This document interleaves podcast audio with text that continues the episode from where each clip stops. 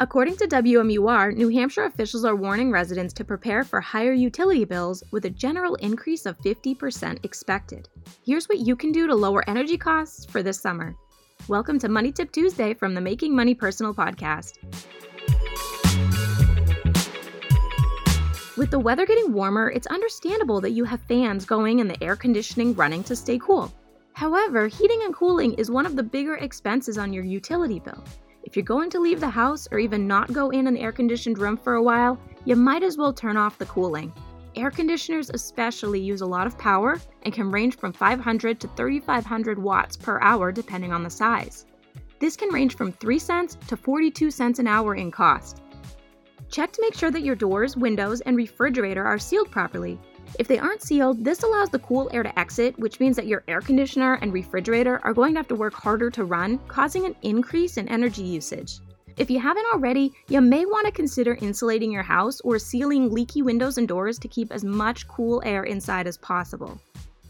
Another way to stop your refrigerator from working overtime is to keep your fridge at 38 degrees Fahrenheit and your freezer between 0 and 5 degrees Fahrenheit.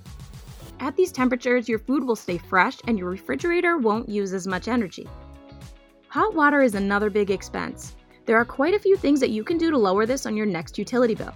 To begin with, take shorter showers. Even taking just 2 minutes off your shower can save 5 gallons of water, which is about 10 cents. Check your faucets to see if they're leaking. If they are, replacing them will save not only the water leaking from your tap, but also the money leaking from your wallet. You can also do your laundry with cold or warm water instead of hot water. Doing this could cut your energy consumption per load in half. The final energy user you have in your home are lights and electronics. Check your light bulbs to make sure that they're energy efficient. Look for light bulbs that have the Energy Star label and install dimmer switches if you can to lower your energy consumption. Similarly to air conditioning, if you're not in the room, turn your lights off. There's no point in lighting up a room that you're not in. You can also use smart power strips to lower energy costs, especially with devices that are constantly using power day and night. It might also be time to replace any old appliances that you're using. Newer appliances often run more energy efficient than older ones, so buying a new one might save you money in the long run. If there are any other tips or topics you'd like us to cover, let us know at tcupodcast@trianglecu.org. And don't forget to like and follow our Making Money Personal Facebook page and look for our sponsor, Triangle Credit Union, on Instagram and LinkedIn to share your thoughts.